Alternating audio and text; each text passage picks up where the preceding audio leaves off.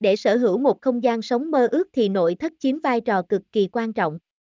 Bởi vậy thiết kế thi công trọn gói được coi là phương án tối ưu cho gia chủ. Vậy thiết kế thi công nội thất trọn gói bao gồm những hạng mục nào? Vì sao nên làm trọn gói?